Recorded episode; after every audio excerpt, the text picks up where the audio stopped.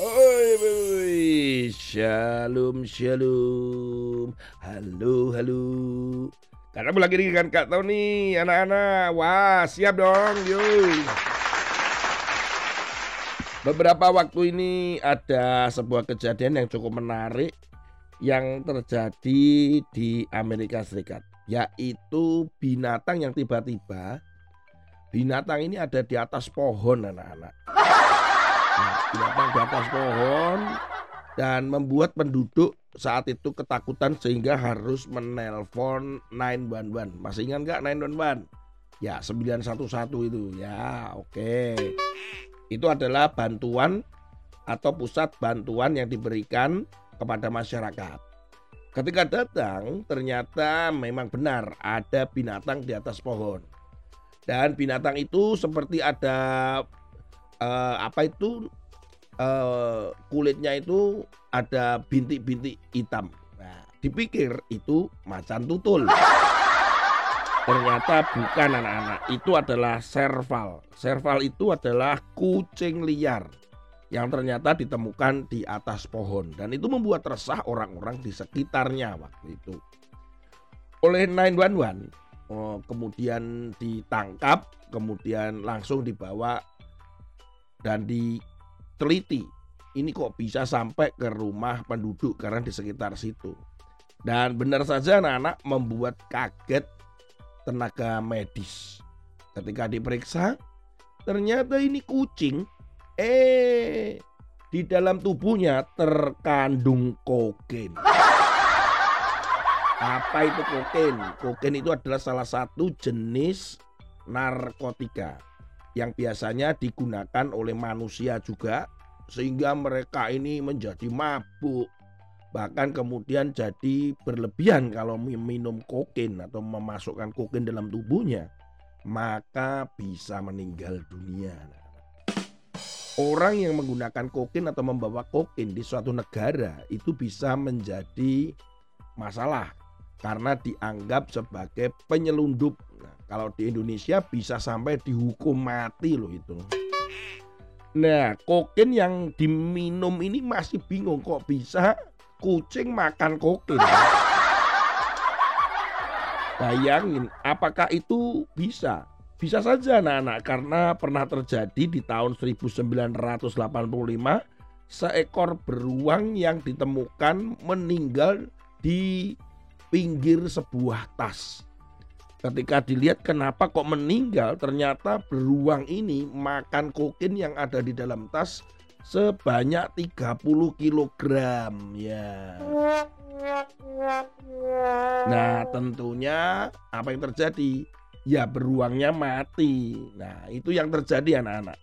Nah, inilah yang membuat penduduk masih bingung dan pihak kepolisian semuanya dari mana si kucing liar ini mendapatkan kokain. Sehingga ada sebutan sebagai kucing kokain. Ya, mabuk ya, jadi dia mabuk. Masih hidup ini, masih hidup. Ya, ketika dilihat di dalam kandungan darahnya mengandung kokain, tetapi masih dalam batas normal. Dalam arti normal ya masih hidup. Tetapi apakah mabuk? Ya iya mabuk. Oh sampai dia nggak tahu di mana dan akhirnya sampai naik di pohonnya orang kan ya mabuk itu.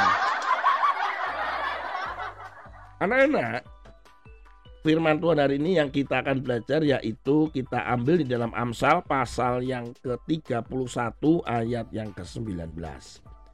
Tangannya ditaruhnya pada jentera, jari-jarinya memegang pemintal.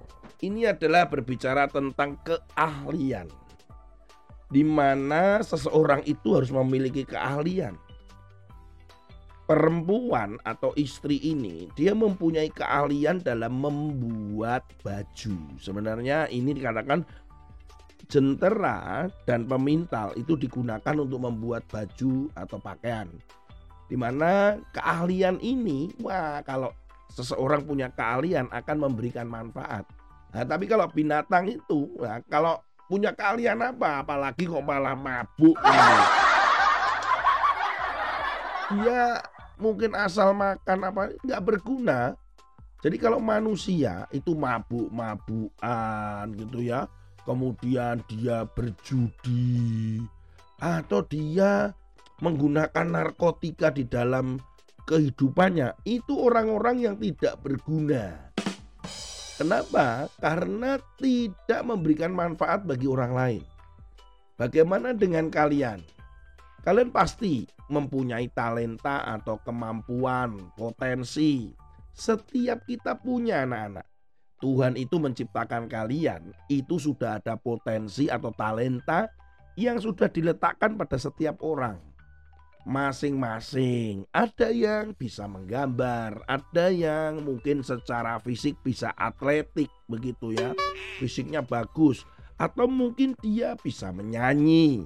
Wah, Kak Tony juga kemarin baru nonton uh, American Got Talent. Bagaimana seorang anak yang menyanyi suaranya seperti suara konser atau seriosa itu. Waduh, luar biasa. Ini anak itu suaranya melengking, nggak tahu ya itu berapa oktav yang dia mampu lakukan. Nah ini berarti dia punya kemampuan, punya talenta. Nah pertanyaannya ini, kalian memiliki talenta apa, kemampuan apa yang harus dikembangkan? Sehingga kemampuan atau talenta itu itu bisa menjadi berkat bagi orang-orang di sekitarmu. Jadi berkat bagi gerejamu, keluargamu, kotamu.